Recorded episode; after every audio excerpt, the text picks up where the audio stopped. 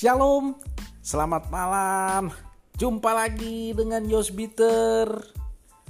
Teman-teman, saudara-saudaraku yang terkasih di dalam Tuhan Yesus Kristus. Apa kabar? Di tengah pandemik yang semakin hari sampai dengan hari ini jumlah yang terpapar semakin banyak tapi biarlah itu bukan menyurutkan kita semua untuk tetap semangat, tapi membuat kita semakin dekat kepada Tuhan, supaya kita semua mempunyai iman yang luar biasa. Teman-teman, malam hari ini saya kembali menyapa teman-teman tentang kuliner. Walaupun ini belum saya kunjungi, tapi sekarang ini viral namanya kue odading tapi kalau saya lihat-lihat sih hampir sama dengan kue bantal. Kalau teman-teman sering makan cakwe gitu ya, tukang penjual cakwe biasanya juga suka membuat kue ini atau kue bantal ya. Yang bahannya dari terigu terus di goreng di uh, apa namanya di bejek-bejek atau di apa ya di ini mekar gitu kalau cakwe kan dipotong ada yang pakai supit gitu untuk dibelah tengahnya terus digoreng. Dan kue bantal juga sama seperti itu. Tapi yang menarik adalah kue bantalnya itu sebenarnya banyak yang jual. Tapi yang saya baca marketing dari si penjualnya ini yang luar biasa. Bahkan ngegas kali ngomongnya ya. Kalau kita makan kue odading maka kita seperti Iron Man luar biasa memang ternyata dengan marketing yang unik membuat orang tertarik dan ingin tahu apa kira-kira rasanya sehingga kita seperti Iron Man. Saya juga belum pernah nyobain sih, tapi saya bisa ngebayangin rasa kue bantal seperti apa karena uh, pernah makan juga. Dan masih banyak katanya kue-kue lain di Bandung, kue balok, dan lain sebagainya yang uh, perlu kita cicipi ya. Tapi yang menarik dari viral WO Dading Mang Oleh ini saya lihat di foto antrian begitu banyak hanya untuk mendapatkan kue odading. Nah, coba kita bandingkan dengan kegiatan ibadah kita setiap minggu. Ya, ada sih beberapa gereja yang saya lihat kita harus masuknya harus antri. Karena mungkin pengaruh digital, promosi dan lain sebagainya sehingga jemaatnya luar biasa.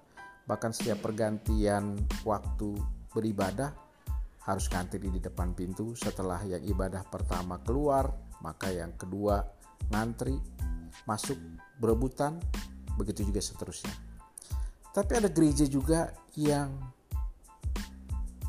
apa ya e, boleh dibilang ya biasa-biasa saja. Jemaat-jemaatnya juga jemaat-jemaat yang loyal yang bisa jadi jemaat-jemaat yang dari kecil orang tua anak-anak berada di gereja tersebut. Dan ya seperti itu. Bahkan setiap minggu mungkin juga banyak sekali bangku-bangku yang kosong. Nah apa kira-kira yang menjadi masalah gereja yang kosong? Apa karena promosinya yang gak ada? Atau karena tidak ikutan dengan e, dunia yang sekarang semua menggunakan digital? Atau karena dalam tanda petik pendeta-pendetanya yang e, wah-wah sementara gereja-gereja yang e, lama mungkin biasa-biasa saja hamba-hamba Tuhannya Harusnya sih nggak seperti itu menurut saya. Menurut saya gereja itu bukan dilihat dari promosinya, tapi harusnya pergi ke gereja atau beribadah atau berjumpa dengan Tuhan adalah kerinduan kita untuk bisa bergaul erat, untuk bisa ber apa ya, berkomunikasi dengan Tuhan yang harusnya kita akan menikmati sesuatu yang luar biasa nantinya.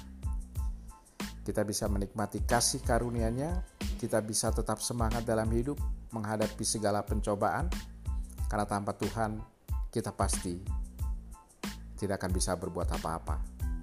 Oleh karya Tuhan mau memberikan kepada kita bahwa kerinduan kita untuk beribadah bukan karena promosinya, bukan karena gedungnya, bukan karena hebat-hebat hamba Tuhannya, tapi biarlah kita pergi ke gereja atau beribadah di mana pun karena memang kita mau bersekutu dengan Tuhan. Ingat teman-teman, tanpa Tuhan kita tidak bisa berbuat apa-apa. Iman, imun, amin.